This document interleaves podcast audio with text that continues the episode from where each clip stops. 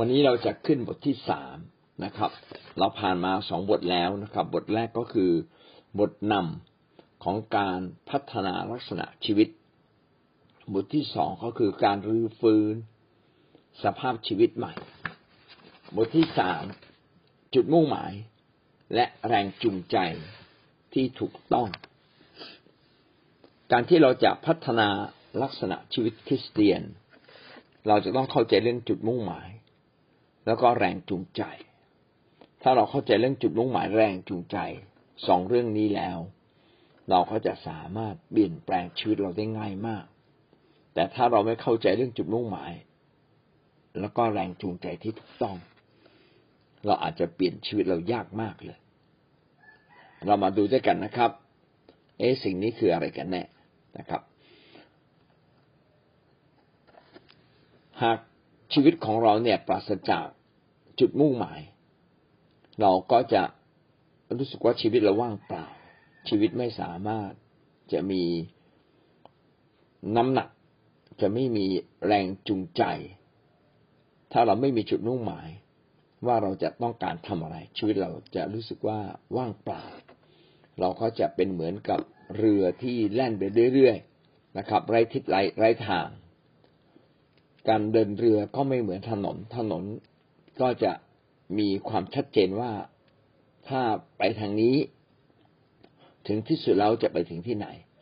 แต่ถ้าอยู่ในทะเลเนี่ย มันเวิ้งว้างไปหมดเลยนะแล้วแต่ลมจะพัดไป ชีวิตที่ไม่มีจุดมุ่งหมายก็เป็นเหมือนกับเราไม่มีทิศทางในตัวเราเอง เราจะไปทางไหนเราก็ไม่รู้ เราก็จะปล่อยตัวเราใครพาเราไปเราก็ไปนะครับ ไปตามเพื่อน ไปตามสถานการณ์ เมื่อเราขัดจุดมุ่งหมายเมื่อเราขัดจุดมุ่งหมาย พี่น้องก็จะพบว่าคนคนนั้นเนี่ยขาดแรงผลักภายใน แรงจูงใจก็คือแรงที่ผลักผลักชีวิตเราภายในเราจะไปเรื่อยๆทำงานก็ไปเรื่อยๆเนี่ยเวลาเรามาดูว่าใครจะพบความสำเร็จ ไม่พบความสำเร็จ พี่น้องก็ดูสองสิ่งนี้เนี่ย ว่าเขามีจุดมุ่งหมายหรือไม่ แล้วก็แรงผลักภายในของเขาเป็นอย่างไร จุดมุ่งหมายก็ถ้าจะพูดไปแล้วก็เหมือนความใฝ่ฝัน เขาใฝ่ฝันถึงอนาคตอย่างไร ถ้าเขาไม่เคยใฝ่ฝันถึงอนาคต เออ ยังไงก็ได้ ยังไงก็ได้ พวกที่ยังไงก็ได้เนี่ย ก็จะไม่ค่อยมีแรงผลักภายในจิตใจนะครับ อาจจะเป็นคนขยัน แต่ถ้าท่านไม่มีแรงผลักภายในจิตใจ ความขยันของท่านก็จะไปผิดทิศนะครับ วันนี้เรามาดูด้วยกันข้อที่หนึ่งการมีจุดมุ่งหมายในใจที่ถูกต้อง ความหมายของจุดมุ่งหมาย ก็คืออะไรสักอย่างที่เราตั้งใจจะไปให้ถึง บางครั้งก็เรียกว่าความใฝ่ฝัน ความใฝ่ฝันที่เราจะไปให้ถึง จุดมุ่งหมายที่หนักแน่นรุนแรงมาก ๆ ก็เรียกว่านิมิต นิมิตก็คือเป้าหมายใหญ่ในอนาคตที่เราจะไปให้ถึง นิมิตก็คือเป้าหมายใหญ่ในอนาคตที่เราจะไปให้ถึง ส่วนจุดมุ่งหมายกับนิมิตมันเกี่ยวเนื่องกันไหมเกี่ยวเนื่องกัน จุดมุ่งหมายคือความใฝ่ฝันความตั้งใจ ที่จะไปข้างหน้า ถ้าชีวิตไม่มีความตั้งใจที่จะไปข้างหน้า พี่น้องก็จะพบว่าคนคนนั้นก็อยู่ไปวันๆ คือเป็นคนที่อาจจะรวยมาก จนไม่ต้องทำอะไรก็มีพอมีกินนะครับตลอดชีวิตไม่ต้องทำงาน อีกประเภทหนึ่งคือ เกียรติคร้าน เกียรติคร้านมาก ไม่สนใจ แม้ไม่มีกินก็ก็ยอม มีกินแค่ไหนก็กินแค่นั้น ไม่ขนขวายไม่ต่อสู้ การมีจุดมุ่งหมายจึงเป็นสิ่งที่สำคัญมาก แท้จริงท่านจะพบว่า มนุษย์ทุกคนเนี่ย พระเจ้าสร้างขึ้นมา แล้วก็ให้มีจุดมุ่งหมายในใจ จุดมุ่งหมาย อย่างน้อยเขาจะต้องไขว่คว้า อยากจะรู้ว่า โลกนี้เกิดจากอะไร ตัวเขาเนี่ยเกิดมาทำไมถ้าไม่สนใจโลกก็ต้องสนใจตัวเอง เฮ้ฉันเกิดมาทำไม มันจะมีแวบหนึ่งอะคิดขึ้นมา ฉันเกิดมาทำไม ฉันมาจากไหนมาจากพ่อแม่ แล้วพ่อแม่มาจากไหนพี่น้องจะสังเกตได้ว่า พระเจ้าก็ใส่บางอย่างไว้ในใจมนุษย์ ดังนั้นมนุษย์ทุกคนเนี่ย ถ้าตั้งใจคิดต่อไปนิดหนึ่งนะเขาก็จะแปลกประหลาดใจเขาเขาเกิดมาทำไมจุดมุ่งหมายในโลกนี้ ที่มาอยู่ในโลกนี้มันอยู่เพื่ออะไรกันแน่ อะไรคือสิ่งที่ดีที่สุด นะครับ เป็นต้น จุดมุ่งหมายจึงเป็นจุดเริ่มต้น ความใฝ่ฝันจุดมุ่งหมายนิมิตนะเป็นเรื่องเดียวกันนะการที่จะพุ่งไปข้างหน้าใฝ่ฝันก็อาจจะมุ่งพุ่งไปข้างหน้าแบบเบาๆนะครับ ส่วนนิมิตเนี่ยเป็นการพุ่งไปข้างหน้า อย่างชัดเจนและรุนแรงนะครับ การที่เรามีจุดมุ่งหมายหรืออุดมการเนี่ยเป็นสิ่งที่สำคัญ ที่จะทำให้ เราเกิดแรงผลักข้างในใจ หรือเราเรียกว่าแรงจูงใจ เมื่อท่านเกิดแรงผลักเข้ามาในใจที่อยู่ในใจมาก ๆ ท่านก็จะมุ่งไปข้างหน้าเพื่อพบความสำเร็จ ต้องการทำบางสิ่งบางอย่าง เพื่อให้สำเร็จตามที่เรามุ่งมุ่งหมายและเราตั้งใจไว้เมื่อเราคิดอะไรที่เป็นที่เราอยากได้ แผนการก็เกิดขึ้น เช่น อยากไปทะเลพี่น้องก็ต้องหาวันเวลาใช่ไหมครับ หารถเติมน้ำมัน ชวนเพื่อนไป ชวนครอบครัวไป เห็นไหมครับว่า จุดมุ่งหมายว่า เอ้ย ชีวิตนี้ต้องไปพักผ่อนที่ทะเลนะครับ อยากไปอยากไปอยากไปไอ้ความอยากมันก็กระตุ้นทำให้เราเกิดการวางแผนขึ้นมาเนี่ยแผนการจึงเกิดขึ้นภายหลัง ในที่สุดก็ได้ไป แต่ถ้าเราไม่มีจุดมุ่งหมาย ไม่มีความใฝ่ฝัน เราก็จะไม่ไปทะเล คนที่ไม่ใฝ่ฝันที่จะพบความสำเร็จ หรือพบความร่ำรวย เขาก็จะไม่ขยันเลยนะครับ เขาจะไม่ขยันเลย เขาจะรู้สึกว่าขยันไปทำไม ในเมื่อมันมีอยู่แล้วนะครับ แต่คนส่วนใหญ่ทำไมใฝ่ฝันที่จะร่ำรวย เพราะมีสิ่งหนึ่ง จุดประกายชีวิตของเขาคือ ความไม่พอยากจนไม่พอ มีเป้าหมายที่ใหญ่ อยากจะทำอะไรที่ยิ่งใหญ่เพื่อลูก เลี้ยงลูก เลี้ยงพ่อแม่ อยากจะทำอะไรบางอย่างที่ที่มีความจำเป็นอะ คือความจำเป็นบังคับก็มี หรือความใฝ่ฝันไม่ใช่เป็นความจำเป็น เป็นความปรารถนาที่จะไปข้างหน้า สิ่งนี้ต้องมีนะครับ เมื่อวานพี่เกรกก็มาพูดถึงเรื่องการขึ้นไปข้างหน้า ผมก็เออดีมากเลยนะครับ แล้วก็เขาก็ถามว่า เราลองมาคุยกันว่า คนที่พบความสำเร็จกับไม่พบความสำเร็จเนี่ย มันเกิดจากเงื่อนไขอะไรบ้างโอ้หลายคนก็พูดไปพูดมา แล้วก็มีพี่คนหนึ่งชื่อพี่โจเขาก็พูดดีมากเลยเขาอ่านหนังสือเล่มนึงหนังสือเล่มนี้หนามากแต่ เขาสรุปเป็นสามข้อ คือเจ้าของหนังสือที่เขียนหนังสือเป็นสามข้อ เป็นสามข้อที่ดีมาก ข้อที่หนึ่งเขาบอกต้องมีความใฝ่ฝัน ความใฝ่ฝันนี่ไม่ได้เกิดจากข้อมูล อืมโอ้โห แบบ มันจี้ใจดำผมเลยใช่เว้ยบางครั้งนี่เราไม่ใฝ่ฝันบางเรื่องนะเราไม่มี แต่ความใฝ่ฝันเนี่ยเป็นความอยากนะความอยากที่ไม่มีข้อมูล มันอยากเฉยๆมันจะไปข้างหน้า เขาบอกมนุษย์ที่จะพบความสำเร็จเนี่ยต้องมีความใฝ่ฝัน ไม่เกี่ยวกับข้อมูล ไม่เกี่ยวกับรวยจน ไม่เกี่ยวกับเรารู้ไม่รู้ แต่เกี่ยวกับความอยากไปข้างหน้า ผมปรบมือให้เลย ประการที่สองเขาบอก มีความใฝ่ฝันไม่สำเร็จหรอกนะจะต้องมีแรงจูงใจสนับสนุน อืม ใช่ไหมต้องมีแรงจูงใจ แรงจูงใจถึงอารมณ์เลย ต้องมีแรงจูงใจถึงอารมณ์ทำให้เราอยาก อยากเราก็รู้สึกว่าตื่นเต้น ตื่นเต้น อยากไปอยากไป ตื่นเต้น ตื่นเต้นนะครับ ถ้าไม่มีอารมณ์ตรงนี้โบกลงไปความใฝ่ฝันนั้นจะไปไม่ถึง แล้วก็สุดท้ายก็เป็นเรื่องการมีจุดมุ่งหมายการมีโกคือมีเป้าหมายนะไม่ใช่จุดมุ่งหมายมีเป้าหมาย มีเป้าที่จะไปถึงตรงนี้ให้ได้ ฉันต้องทำให้ได้ ฉันต้องทำให้สำเร็จ มีโกนะครับ ถ้าสามอย่างรวมกันปั๊บนะ ความสำเร็จเกิดขึ้น เราก็มาดู เอ๊ะเรามีความใฝ่ฝันไหม มีความใฝ่ฝันที่จะไปข้างหน้าไหม มีแรงจูงใจที่เกิดเป็นอารมณ์ความรู้สึกที่ตื่นเต้นกับมันไหม แล้วก็เรามีเป้าหมาย ที่วางไว้ทีละขั้นทีละตอนที่จะทํำไหม ถ้าเราไม่มีสามอย่างนี้ ยังไงก็ไม่สำเร็จนะครับ มีอย่างใดอย่างหนึ่งก็ไม่สำเร็จ ต้องมีสามอย่างแล้วก็จะพบความสำเร็จ เอาละเราเข้าใจเรื่องจุดมุ่งหมายของคำคำเราเข้าใจคำหมายความหมายของคำว่าจุดมุ่งหมายนะครับ ถ้าเรามีจุดมุ่งหมาย เราก็จะไปถึงความสำเร็จ ที่นี่มันแตกต่างอยู่นิดเดียว เราต้องมีจุดมุ่งหมายที่ถูกต้อง คริสเตียนจะมีจุดมุ่งหมายแบบโลก อย่างเดียว เราจะไปถึงสวรรค์เนี่ยไม่ได้ เราต้องมีจุดมุ่งหมายที่ถูกต้อง เราจึงจะไปถึงฟ้าสวรรค์ และเราจึงจะเป็นคนที่ทำงานสำเร็จ เรามาดูข้อสองความเข้าใจเบื้องต้นเกี่ยวกับคำว่าจุดมุ่งหมาย หรือใฝ่ฝัน หรือคำว่านิมิตนะครับ ในใจของคริสเตียนคืออะไร ความเข้าใจเบื้องต้นเกี่ยวกับจุดมุ่งหมาย ในใจ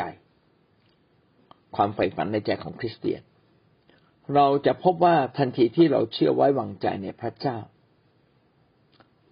เมล็ดพันธุ์แห่งพระเจ้า หรือตัวพระองค์เองเนี่ยก็เข้ามาอยู่ในชีวิตของเรา เราจะมีประสบการณ์การบังเกิดใหม่ คือการมีชีวิตแบบพระเจ้าเกิดขึ้นในตัวเรา บังเกิดใหม่ก็คือชีวิตไฟวิญญาณที่เกิดขึ้นในตัวเรา ดูภายนอกอาจจะไม่เห็นว่ามีอะไรเปลี่ยนแปลง แต่ภายในเรามีการปลูกสิ่งใหม่ขึ้นมาในตัวเรา เปรียบเหมือนกับว่าร่างกายเราเป็นดิน เรากำลังปลูกสิ่งใหม่ และสิ่งใหม่นี้คืออะไร สิ่งใหม่ก็คือวิญญาณจิตของพระเจ้า ตัวพระองค์เองที่เข้ามาอยู่ในเรา และพระองค์ที่เข้ามาอยู่ในเราเป็นพระเจ้าเดียวกับพระเจ้าผู้สร้างโลก เป็นพระเจ้าเดียวกับ พระเจ้าในฟ้าสวรรค์ตั้งแต่อดีตการจนถึงปัจจุบัน เป็นพระเจ้าเดียวที่เป็นพระเจ้าเดียวกันที่เต็มด้วยความบริบูรณ์เต็มด้วยฤทธิ์เดชเต็มด้วยความรัก พระองค์จะเข้ามาอยู่ในชีวิตของเรา ในทางนิติในหรือในในตามหลักการของพระเจ้าแล้ว เรามีพระเจ้าเรียบร้อยแล้ว อย่างครบถ้วนบริบูรณ์ พระเจ้าจะเป็นหลักประกันในความรอดของเรา พระเจ้าจะเป็นหลักประกันในการช่วยกู้ชีวิตของเรา เมื่อเรามีพระเจ้าอยู่ในชีวิตของเรา พระองค์ก็จะสวมทุกสิ่ง สวมลักษณะชีวิตของพระองค์ สวมเป้าหมายของพระองค์ สวมความยิ่งใหญ่ของพระองค์ไว้ในชีวิตของเรานะครับ แต่ทำไมแต่ละคนที่คิดเตียนแต่ละคนจึงได้ไม่เท่ากันแตกต่างกัน เอ๊ะทำไมเราไม่เห็นความยิ่งใหญ่ทำไมบางคนยังทะเลาะกันอยู่นั่นแหละ ไม่เห็นมีความรักแบบของพระเจ้า บางคนไม่มีจุดมุ่งหมายในทางพระเจ้าเลยเนี่ย เชื่อพระเจ้าแบบแกนๆเออทำไมถึงเป็นอย่างนั้น ก็คือภายในตัวเรา แม้มีการต้อนรับพระเจ้าเข้ามา แล้วเมล็ดพันธุ์แห่งความสมบูรณ์ของพระเจ้าทุกสิ่งอยู่ในเราแล้ว ปัญหาอยู่ที่เมล็ดพันธุ์นั้นน่ะ มันตกอยู่ในดิน หรือตกอยู่ที่ไหนนะครับ แม้ว่าเราจะรดน้ำพรวนดินนะครับ อยู่ทุกวัน แต่พอดีไอ้ดินนั้นมันเป็นดินที่ไม่ดีอะมันไม่มีปุ๋ยเป็นดินที่มันได้หิน มีดินแต่น้อยต้นไม้มาโตนานไม่ได้นะครับ มันมันขึ้นได้แป๊บเดียว เดี๋ยวมันก็หรือมันแค่แกนอะ มันไปไปไกลกว่านี้ไม่ได้นะครับ เราจะเห็นว่าการเปลี่ยนแปลงเนี่ยจึงเป็นสิ่งที่สำคัญมาก ก็ขึ้นอยู่กับว่าเราจะตอบสนองหรือไม่ตอบสนอง ถ้าเราตอบสนองพระเจ้าจริง ๆ พระคัมภีร์ก็เขียนไว้ว่าเป็นเหมือนดินดีนะครับ ดินมีสี่ประเภทใช่ไหมดินแข็งนะเป็นเหมือนถนนที่คนก็เดิน มันแข็งนะมันยังไงรากมันงอกลงมายากมาก ถ้าจะเปรียบก็เหมือนปูนซีเมนต์นั่นแหละ รากมันงอกลงไปไม่ได้ดินแข็งนะครับ ดินที่มีแต่หิน หินเยอะดินน้อย โตได้ แต่โตไม่ได้นานดินอีกประเภทหนึ่งดินใจแข็งกระด้างอ๋อไม่ใช่ อ่า นี่คือใจโทษสิใจแข็งกระด้างเหมือนปูนปูนซีเมนต์เนี่ยมเมล็ดมันงอกไม่ได้นะครับ ใจที่มีดินแต่น้อยนะครับ ไม่ตอบสนองพวกนี้ก็ตอบสนองนิดเดียวนะครับ เฮ้ดี เงิน ได้เงินเยอะดี พึ่งพาพระเจ้า แต่เวลายากลำบากไม่เอานะครับ อีกประเภทหนึ่งก็คือ ดินดี แต่ว่าสิ่งละเกะละกะในชีวิตเยอะนะมาพันมามาพันผุชีวิตของเขาทำให้ชีวิตของเขาไปต่อไม่ได้เช่น รักโลกนะครับ หรือจมในบาปแบบเนี้ยโอ้มันไปยากนะคิดแต่เรื่องเงิน เพราะไม่ความคิดไม่ได้เปลี่ยน ทัศนะไม่เปลี่ยนนะครับเขาเพราะว่าอะไรเพราะว่าเขาเนี่ยอาจจะฟังเราไม่เปลี่ยน หรือไม่ได้ฟังนะดังนั้นเนี่ยคิดจักถึงต้องมีการสอนพระวจนะ คิดจักความหวังเป็นคิดจักที่เต็มด้วยการสอนพระวจนะของพระเจ้าอยู่เสมอ เราจึงต้องเรียน เมื่อเราเก็บความคิดที่ถูกต้องไว้ในใจ และความคิดที่ถูกต้องนั้นก็จะไปต่อสู้กับความคิดที่ไม่ถูกต้องในตัวเรา นิสัยที่ไม่ถูกต้องก็จะถูกแก้ไขจากความคิดที่ถูกต้อง แก้เรื่อยหรือแก้เรื่อยจนทั่งมันเปลี่ยนเป็นความเคยชินก็คือนิสัยหรือลักษณะชีวิต พี่น้องจะพบว่าพระเจ้าได้สวมลักษณะชีวิตของพระองค์ไว้ในเราแล้ว หน้าที่ของเราก็คือ ให้เมล็ดเนี่ยเกิดดอกออกผลขึ้นมา กลายเป็นชีวิตใหม่ของเราให้ได้ ถ้าเราทำแบบนี้ ร่วมมือกับพระเจ้าในการเปลี่ยนแปลงตัวเอง เปลี่ยนถึงไหนเปลี่ยนตั้งแต่จุดมุ่งหมาย จุดมุ่งหมายเนี่ย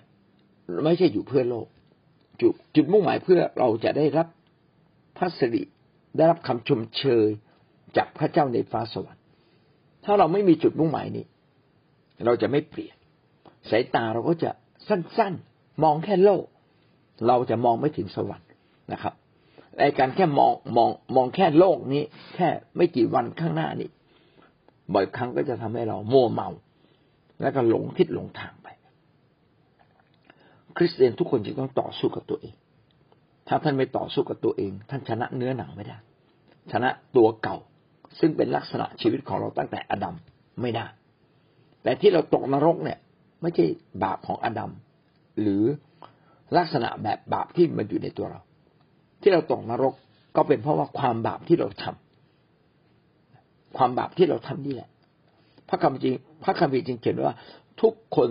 ต้องรับผลแห่งการกระทำของตนมาดูข้อพระคัมภีร์ประกอบ เกี่ยวกับความเข้าใจเบื้องต้นเรื่องจุดมุ่งหมายว่าแท้จริงเนี่ย พระเจ้าได้สวมชีวิตใหม่ให้กับเราแล้ว ให้มเมล็ดพันธุ์ที่อุดมสมบูรณ์ที่ดีที่สุดที่สมบูรณ์ที่สุดแก่เรา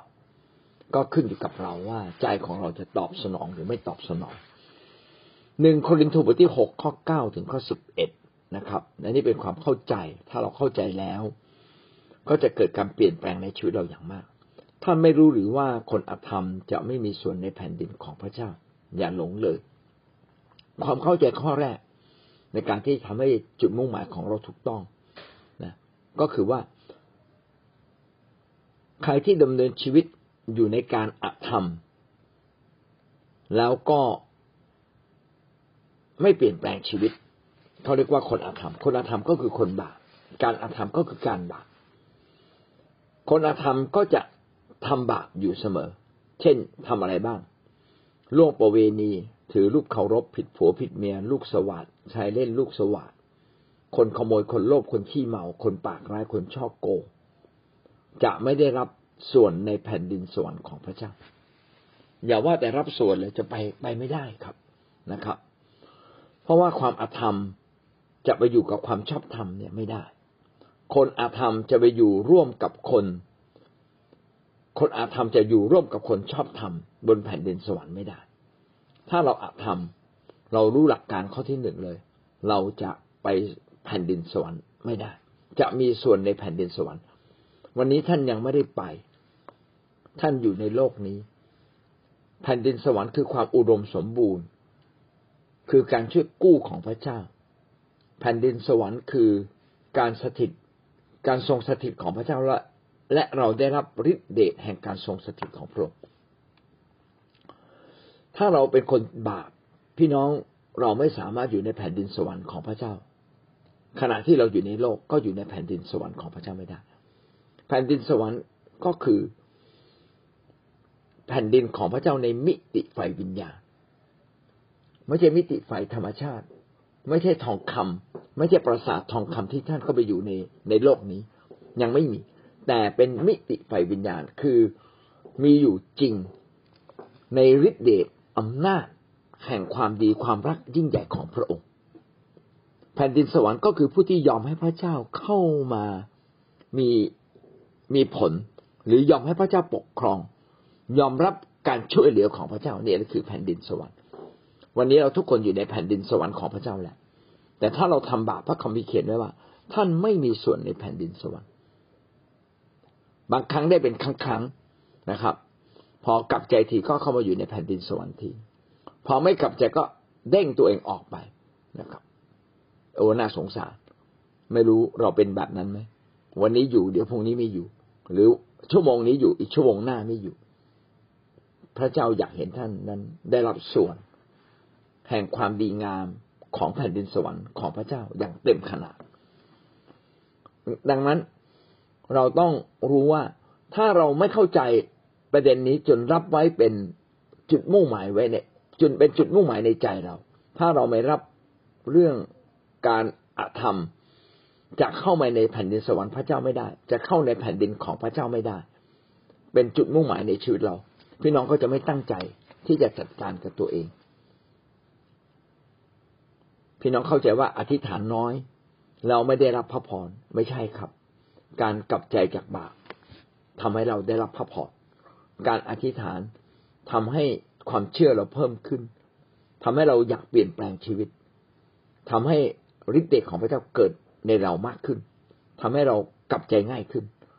แต่เนื้อหาสำคัญคือเราต้องกลับใจ พระคัมภีร์เขียนต่อไป แต่ก่อนมีบางคนในพวกท่านเป็นอย่างนั้น แต่ท่านได้รับการชำระแล้ว ได้รับการชำระให้บริสุทธิ์แล้ว ข้อคิดประการที่สองที่สำคัญมากนะครับ หลักคิดครับข้อที่สองก็คือว่า เมื่อท่านมาเชื่อพระเยซูความบาปของท่านได้รับการชำระแล้ว พระเจ้าได้สวมชีวิตใหม่ของพระองค์นั้น ได้สวมลักษณะชีวิตของพระองค์ปกคลุมชีวิตของเรา เราเป็นคนสะอาดแล้วในสายพระเนตรของพระเจ้า ได้รับการทำให้เป็นผู้ชอบธรรมอันนี้น่าสนใจ เราทั้งหลายเนี่ย เคยเป็นคนบาป เคยหลงประวีณี เคยถือรูปเคารพผิดผัวผิดเมีย เล่นลูกสวัสดนะครับ เป็นโลภเป็นคนโลภคนขโมยขี้เมาปากร้ายชอบชอบโกงเราเคยเป็นคนอย่างนั้นมาแล้ว แต่ทันทีที่ท่านมาเชื่อพระเยซู ท่านได้ร้องให้กลับใจกับพระเจ้าสำนึกในความบาปผิดเหล่านั้น ท่านก็ได้รับการชำระชีวิตให้บริสุทธิ์เรียบร้อยแล้วนะครับ อันนี้คือหลักการข้อแรกก็คือว่า พี่น้องจุดมุ่งหมายเดิมในชีวิตเราเนี่ย ก่อนมาเชื่อพระเยซู ท่านอาจจะอยากรวย อยากสวย อยากพบความสำเร็จฝ่ายโลก แต่วันนี้เมื่อ ชีวิตท่านอยู่ในพระเจ้า ความใฝ่ฝันที่ไม่ได้เพื่อพระเจ้าจริง ๆ หรือมีพระเจ้าอยู่ข้างใน จะเป็นความใฝ่ฝันที่ท่านจะรู้สึกเลยว่า มันไม่ถูกต้อง มันไม่ดีงามถ้าสวยก็สวยเพื่อพระเจ้า แต่งงานก็แต่งเพื่อพระเจ้า ถ้ารวยก็รวยเพื่อพระเจ้า ไม่ใช่เพื่อรวย ถ้าเพื่อรวยนี่ผิด เพื่อสวยอย่างเดียวนี่ผิดนะครับและหวังว่าชีวิตของเรานั้น จะมีพระเจ้าอยู่ในทุกบริบทในตัวเรา และเราจะได้รับ สิ่งนี้ได้อย่างไร อันที่หนึ่งคือเชื่อว่าเราได้รับแล้ว เพราะว่าพระคัมภีร์เขียนว่าท่านได้รับการชำระให้เป็นคนบริสุทธิ์แล้ว ความคิดแบบเดิมที่ไม่ถูกต้อง พระเจ้า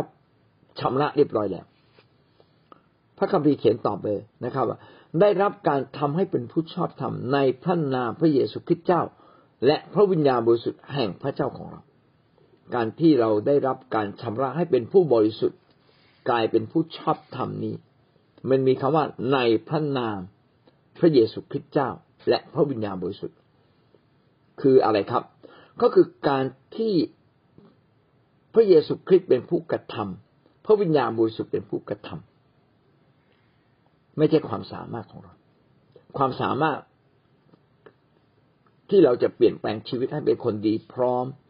มันเป็นไปไม่ได้ บางครั้งไม่ต้องดีพร้อมแบบเปลี่ยนบางเรื่อง ก็ยังเป็นไปไม่ได้เลย แต่มันจะเปลี่ยนยังไง เปลี่ยนเมื่อเราอยู่ในในเขาเขียนว่าในนะครับ ได้รับการทำให้เป็นผู้ชอบธรรมในพระนามพระเยซูคริสต์เจ้า เราต้องอยู่ในพระเยซูคริสต์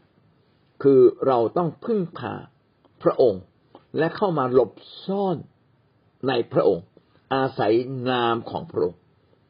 เมื่อท่านอยู่ในนามของพระองค์อาศัยนามของพระองค์ฤทธิเดชแห่งพระวิญญาณบริสุทธิ์ก็จะออกฤทธิ์และจะเปลี่ยนแปลงชีวิตของเรา ตามที่พระเจ้าได้เขียนไว้เอาละสมมุติว่าวันนี้ยกตัวอย่างว่าท่านอยู่ในความกลัว ความกลัวเนี่ยมันเป็นความกลัวที่ไม่มีเหตุผล ไม่รู้กลัวอะไร บางทีก็มีเหตุผลแต่มันลึกกว่าเหตุผลก็คือมีความกลัวจริง นะครับ มีมีอาการแห่งความกลัวซ่อนอยู่ เราอยากชนะความกลัว ความกลัวก็เหมือนกับความรู้สึกอื่น ๆ เช่น ความหลงไหล หลงไหลในทรัพย์ หลงไหลในเพศหลงไหลในเกียรติยศนะครับ มันเป็นบางอย่างที่มันซ่อนอยู่ในใจ เป็นความรู้สึกที่ซ่อนอยู่ในใจลึกๆ และสิ่งนี้มันผลักเราอยู่ตลอดเวลา พระคัมภีร์เขียนว่า นี่คือบาปที่เกาะแน่นนะครับ บาปที่เกาะแน่นอยู่ในตัวเรา ลึกอยู่ในเรา พี่น้องไม่สามารถเปลี่ยนมันได้ โดยวิธีการ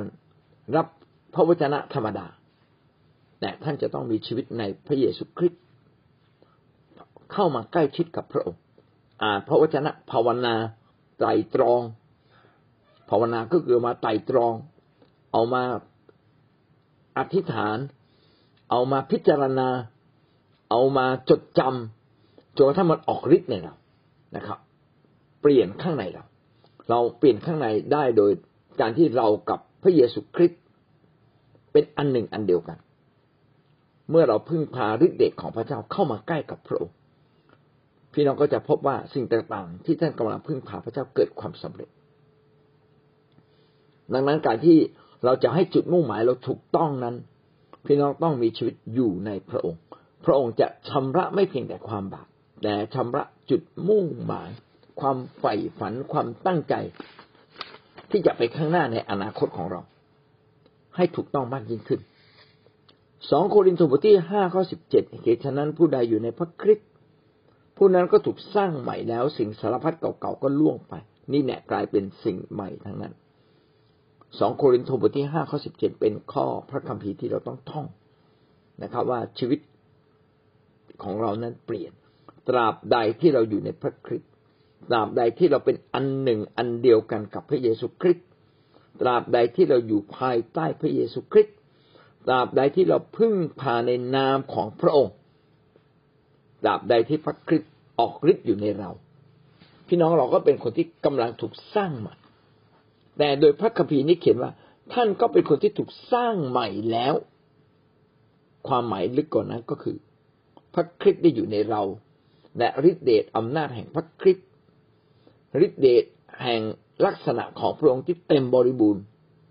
ได้ปรากฏขึ้นในตัวเราแล้ว หน้าที่ของเราก็คือ ไปเก็บกวาดชีวิตเดิมสิ่งที่เป็นความบาปให้ออกจากตัวเรา เพื่อพระลักษณะของพระเจ้าจะได้ออกฤทธิ์ปกคลุมจิตใจเราเพิ่มขึ้นฤทธิ์เดชของพระเจ้าจะปกคลุมชีวิตเราอย่างเต็มขนาด สิ่งสารพัดเก่าๆก็ล่วงไป นี่เนี่ยกลายเป็นสิ่งใหม่ทั้งนั้น วันนี้ก็เป็นหลักการที่สำคัญมากนะครับ ที่เราเปลี่ยนใหม่นั้น โดยการร่วมมือกับพระเจ้า และพระเจ้าได้สวมสิ่งใหม่ให้กับเราแล้วเราจึงต้องคอยชำระสิ่งที่ไม่ถูกต้องในตัวเรา นึกขึ้นได้ว่ามีอะไร ก็จัดการตัวเอง ต้องเขียนขึ้นมานะครับ เขียนขึ้นมาว่า เอ๊ะ สิ่งที่เราบกพร่องต้องแก้ไข มันคืออะไร เพราะเราอยู่กับสิ่งเหล่านี้มานานจนกลายเป็นตัวตนของเราเอง ความบาปมันกลายเป็นตัวตนของเราไอ้ความบาปที่มันผิวเผินเนี่ยถูกขจัดออกมาเยอะแล้ว เหลือแต่ไอความบาปบางอย่างที่มันเกาะติดแน่น อยู่ในใจเรา ที่เราอยู่กับเราจนมันเป็นเหมือนตัวเราเลย และเราก็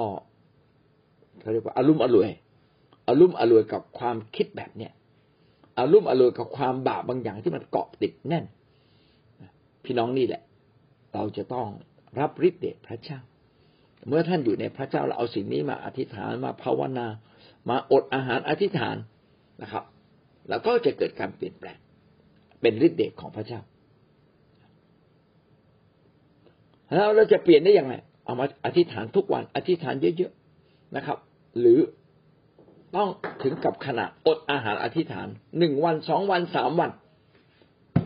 ฝึกไปเรื่อยๆถ้าเราเอาจริงกับการจัดการความบาปผิดในชีวิตของเราพร้อมกับการอ่านถ้อยคำของพระเจ้า พี่น้องก็จะมีถ้อยคำบางคำเข้ามาเปลี่ยนแปลงส่วนลึกในจิตใจของเรา เช่นบอกเอ้ย ถ้าอยู่แบบนี้ท่านไม่มีส่วนในแผ่นดินสวรรค์ ท่านจะไม่ได้รับการอวยพร ตัวเก่าท่านครอบงำท่านอยู่ ชีวิตใหม่ของพระเจ้ากำลังจะเกิดขึ้นในตัวท่านท่านไม่อนุญาตเอง โอ้เกิดความรู้ขึ้นมา โอ้ยไม่ได้เว้ยเรานี่โง่เขลาเอ้าแม้เราตัดสินใจถูกบางทีมันขาดกำลังก็ขอกำลังจากพระเจ้าที่เปลี่ยนแปลงตัวเองได้ ที่จะตัดตัวเราออกไป ที่จะไม่มี ไม่มีความรู้สึกแบบนี้ที่ผิดผิดอีกต่อไป คือไม่เพียงแต่ตัดเปลี่ยนจุดมุ่งหมายต้องเปลี่ยนแรงจูงใจ ภายในของเราด้วย เรายังต้องเปลี่ยนวิถีชีวิตของเรา พี่น้องต้องเปลี่ยนจุดมุ่งหมายคือ ความใฝ่ฝัน ที่จะไปข้างหน้าในอนาคต ความใฝ่ฝันต้องเปลี่ยนนะครับชำระมันถูกต้องชำระแรงจูงใจชำระวิถีปฏิบัติในตัวเราต้องสามเรื่องพี่น้องทำเรื่องใดเรื่องหนึ่ง ชีวิตไม่เปลี่ยน ต้องทำสามเรื่อง และชีวิตเราจึงจะเปลี่ยนนะครับ ฝึกจนกระทั่งมันกลายเป็นความเคยชินใหม่ในตัวเรา